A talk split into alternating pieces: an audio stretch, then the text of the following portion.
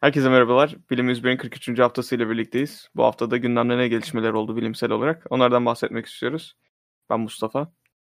Yanımda da yine ses açıkçım olarak Berk var. Ee, bu hafta ilk bahsetmek istediğim haber bir orman olayıyla alakalı. Mangrove ormanlarını belki duymuşsunuzdur. Bu ormanlar genelde sulak alanlarda bulunan ve ağaç kökleri suyun aslında kendi içerisinde gömülü olarak yaşayabilen canlı türleri, bitki türleri diyebilirim diğer ağaçlardan çok büyük bir farklılığı var aslında. Yüksek ozmotik basınçta dahi bu kökler yaşamaya devam edebiliyor ve e, oksijen toplamayı başarabiliyorlar. Bitkiler için en büyük sorunlardan bir tanesi çok ciddi miktarda e, köklerinde su oluşmaya başladığında bu oksijen girişini önlüyor ve oksijen girişini önlediğinde de bitkiyi öldürüyor açıkçası. Aynı zamanda ozmotik basıncı çok yükselttiği için hücrelerde patlamalara sebep oluyor ve bitki ölüyor mangrove ormanları bunun için özel olarak artık adapte olmuş bitkiler. Özellikle tuzlu alanlara yakın hem tatlı suyun hem de tuzlu suyun böyle birleştiği nehir ağzı gibi böyle delta gibi. Bizde sanırım buna Haliç diyorlar aynı zamanda. Ya da Haliç gibi bölgelerde yani tatlı suyun böyle tuzlu suya yavaş yavaş aktığı bölgelerde. Bu bitkilerin oldukça aslında yaygın olduğu yerler var dünya çapında özellikle tropik bölgelerde. Ve aslında bir hotspot diyebileceğimiz alanlar. Yani çok ciddi miktarda canlı türünün beraber yaşayabildiği alanlar. Çünkü e, ciddi bir çeşitlilik var. Hem tatlı sudan canlıları çekiyor hem tuzlu sudan canlıları çekiyor. Tropik bir bölgede olduğu için çok ciddi miktarda canlı yaşayabiliyor, algi yaşayabiliyor ve bununla beraber de hani bir besin zinciri oluşmuş durumda. Meksika'da bir bölgede sadece tatlı suda yaşayan mangrove ağaçları var. Bunlar özel olarak adapte olmuş ağaçlar. Ve bunun araştırılması yapıldığında aslında bilimin en güzel yanlarından bir tanesini burada görebiliyoruz. 120 bin yıl önce yaklaşık olarak tahmini süre bu daha doğrusu. 120 bin yıl önce bu ağaçların izole olduğu düşünülüyor. E, o zamanlar dünyanın daha sıcak olmasından ötürü e, sıcaklıkların artışıyla tu, suların daha tuzlu olduğu ve deniz sularıyla birazcık daha karışabildiği bir bölge o zaman için. Bu Meksika'daki alan. Daha sonrasında e, hava sıcaklıklarının azalmasıyla beraber bu bölge artık yavaş yavaş tatlı suya dönüşmeye başlıyor. Tuzlu su birazcık da aşağıya doğru çekiliyor. Ve şu anda mesela bu mangrove ağaçlarının bulunduğu alan sadece tatlı sudan oluşuyor. Bu bölge için konuşuyorum. Normalde bu tür bölgelerde mangrove ağaçlarını göremiyorsunuz. Çünkü dediğim gibi çok ciddi miktarda e, ozmotik basınç yüksekliği var ve bunun ötürü ağaçlar ölüyor. Ki mangrove ağaçlarını bugün gördüğümüz alanlar aslında tuzlu suya yakın bölgeler. Çünkü tuzlu suya yakın bölgelerde osmotik basınç nispeten düşük olduğu için ağaçlar bu hücre ölüm sorununu atlatmış durumdalar. Sadece dikkat etmeleri gereken durum oksijen alımı. Ben bu habere baktığımda benim dikkatimi çeken şey evet yani bu tür alanların görülebiliyor olması. Ancak aynı zamanda e, nasıl yapıldığına bakılınca bu bölgeden alınan ağaçlardan örnekler toplanıyor ve diğer bölgelerdeki mangrove bölgelerinden toplanıyor. Bunlara bakıldığında da yaklaşık olarak bir harita çıkartılabiliyor. Çünkü belirli bir zaman sürecinde bu S&P ve S&D'lerde e, belirli değişimler olması bekleniyor.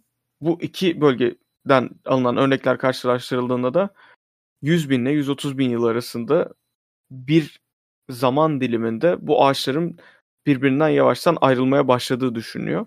Ve bu sayede çok güzel bir aslında haritalama çıkartılabiliyor. Bu benim çok hoşuma gidiyor bilimde. Çünkü aslında benim de ileride çalışmak istediğim konulardan bir tanesine bağlanacak. İki tür birbirine çok yakın olarak gözükse dahi nasıl bir adaptasyon geçirmişler ve biz bunu nasıl ölçebiliyoruz? Bu bilimin en e, geçmişte en çok zorlandığı yanlardan bir tanesiydi. Jeolojik zaman birimlerini birbirine tam olarak oturtma.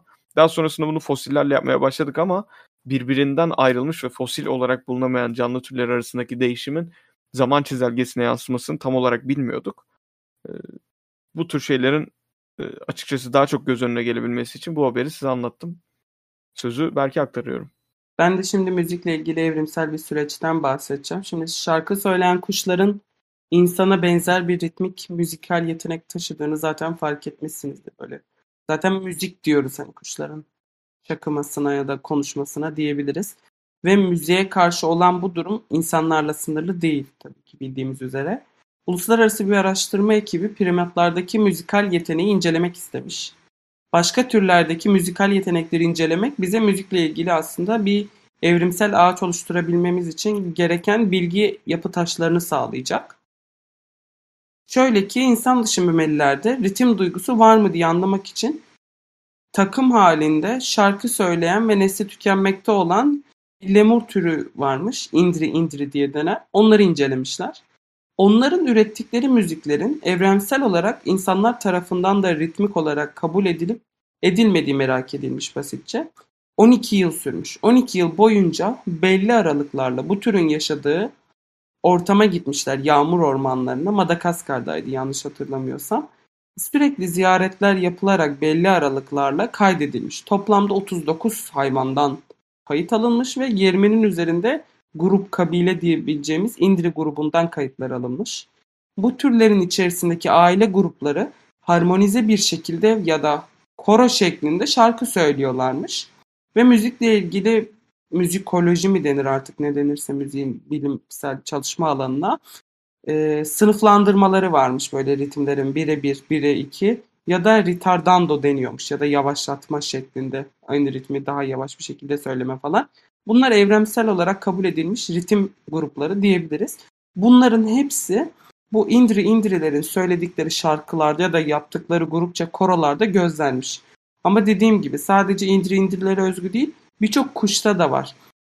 Yani diğer hayvanlarda da bizim müzik olarak sınıflandırmış olduğumuz ritmik parmak izlerinin onların şarkılarında bulunması aslında müzikal yeteneğin e, musical ability diye demişler de Türkiye'de aslında Türkçe'de daha doğrusu bu müzikal yetenek çok doğru aktarmıyormuş gibi hissediyor bana aslında böyle hani bir canlı bireyinin sanatsal bir şekilde müziğe karşı üretebilmesi, etkileşime geçebilmesi diye çevirebiliriz belki. E, bu evrensel, evrensel uluslararası standartlar onların yaptıkları müziklerde de bulunuyormuş. Yani müzikal bir yetenek, ability insanlara özgü değil aslında kuşlardan ya da birçok canlıdan gelen evrimsel bir şekilde gelişerek ilerlemiş olan bir süreç olduğunu ileri sürmüşler. Çünkü müziğin böyle canlılar arasında evrensel olduğunu, aynı şekilde algılandığını kanıtlamaya çalışıyorlar. Ve bunu kanıtlayabilmek için galiba altı maddeyi oturtmaları gerekiyormuş. Şu anda üçünü dördünü oturtmuşlar ve evrensel ritim de aslında bunlardan biriymiş. Benzerliklerin yanı sıra bu alanda farklılıklara bakılması gerektiğini düşünüyorum ben bir yandan da. Bölgesel müzikle evrensel müzik arasındaki farklılıklara birazcık daha değinilebilir belki bu alanda ki bu bize bazı sonuçlar gösterecektir. E, müziğin aslında biz her ne kadar gelişmiş bir şey olduğunu düşünsek de günümüz müziğinin özellikle aslında temeli çok ilkel bir içgüdüye dayalı ritim oluşturmak. Ki bugün de aslında yaptığımız şeyler bu. Çok e, güzel harmonik ritimler oluşturuyoruz ve biz buna müzik diyoruz aslında. Şarkılar oluşturuyoruz bunlar için ya da sadece enstrümantal bırakıyoruz. Eğer her toplum için ortak bir ritim olayı varsa bunun zaten hayvanlara da uygulanabiliyor olması çok e, zor bir şey değil. Sonuçta dünya genelindeki toplulukların ortalamasına baktığımızda ve e, müziğin geçmişine baktığımızda çok çok zeka gerektiren bir şey olduğunu düşünmüyorum ben müziğin. Gelişmiş müziğin zeka gerektirdiğini düşünsem de ilkel müziğin çok zeka gerektirdiğini düşünmüyorum. Bir Afrika kabilesinden çıkan müziğin bize çok zekice geleceğini düşünmüyorum mesela. Ancak diğer taraftan bölgesel olarak oluşturulmuş bazı müzik, bazı özel notaların e, bazı şeyleri değiştirebileceğini düşünüyorum. Mesela Türk müziğinde çeyrek notaların altına inen notalar vardır. 1 bölü 8'likler, 1 bölü 16'lıklar. Bu batı müziğinde olmayan şeylerdir mesela. Bunun gibi asıl olayları, asıl farklılıkları gösteren bir şeyler bulabilirsek ve bunların gerçekten de hmm, evet hayvandan farklı yanımız da bu. Bazı bölgelerde şunları görüyoruz. Evrensel olarak kabul edilmeyen gibi olayları yakalayabilirsek belki bu da bize ileride bununla alakalı sonuç gösterecektir. İlginç bir haber olduğunu düşünüyorum. Günün son haberinde bir endoskopik çalışmadan bahsedeceğim. Birazcık da bana değiniyor sanırım. Endoskopi yapma, yaptırmayı düşünüyorum çünkü Türkiye'ye geri döndüğümde. Burada yediğim yemekler çok güzel değil. Ee, çok da sağlıklı değiller sanırım midem için. Ondan dolayı birazcık mide yanması sorunu yaşıyorum burada. Ee, 18 ile 80 yaş arasındaki bireylere endoskopi yapılıyor belirli nedenlerden dolayı. Ve bu endoskopi yapılırken de e, Amerika'da Kaliforniya'da bir hastanedeydi sanırım. Diyorlar ki biz bunlardan bir de örnek alalım. Çünkü şimdiye kadar topladığımız örneklerin çok büyük bir kısmı bağırsağın alt kısmından gelen örnekler. Hazır biz endoskopi yapıyorken e, ince bağırsağın bulunduğu bölgeden bir şey yapalım. Örnek alalım ve bunları petri kaplarında büyütelim. Ne tarz bakteriler var ve ne tarz farklılıklar göreceğiz. Bizim bildiğimiz kadarıyla bu gastrointestinal sistemde yani işte bu mideyi kapsayan, bağırsakları kapsayan sistemde bakteriyel olarak farklılıklar oluştuğunu zaten biliyorduk. Ancak bu bakteriyel farklı, farklılıkların çok büyük bir kısmını hep dışık örneklerinden ya da e, e, anal yolla alabildiğimiz örneklerden topluyorduk. Ancak ince bağırsaktan alınan örnekler çok çok daha önemli aslında bizim için. Biz örneklerin çok büyük bir kısmını kalın bağırsaktan topluyoruz.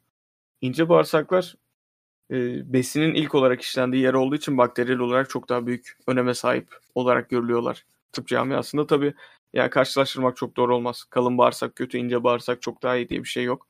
Ancak ince bağırsaktan alınan örnek sayısı genel olarak daha az oluyor. Ee, çalışmalar şunu gösteriyor.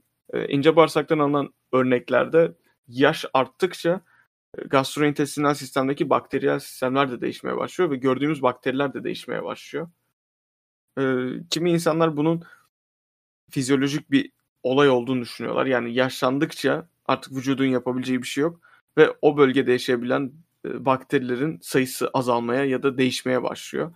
Daha sağlıklı olarak görebileceğimiz A tarzı bakteriler daha gençlerde görülürken B tarzı bakteriler daha yaşlı bireylerde görülüyor gibi olaylar başlıyor.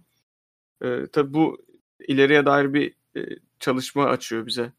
Acaba biz A bakterilerini yaşlılarda da bir şekilde büyütmeyi başarırsak ya da bunlara daha optimal bir ortam yaşatmayı başarırsak e, gastrointestinal sisteme daha genç kalabilir miyiz? Özellikle yaşlandıkça oluşan bazı sorunlar var. Daha çok kabızlık sorunu oluşabiliyor, daha çok ishal sorunu oluşabiliyor ya da daha hassas olabiliyorlar. Sanırım bahsedecek daha da bir şey yok zaten bu konu hakkında. Bu haftalıkta haberlerimiz bu kadardı. Bizi dinlediğiniz için çok teşekkür ederiz.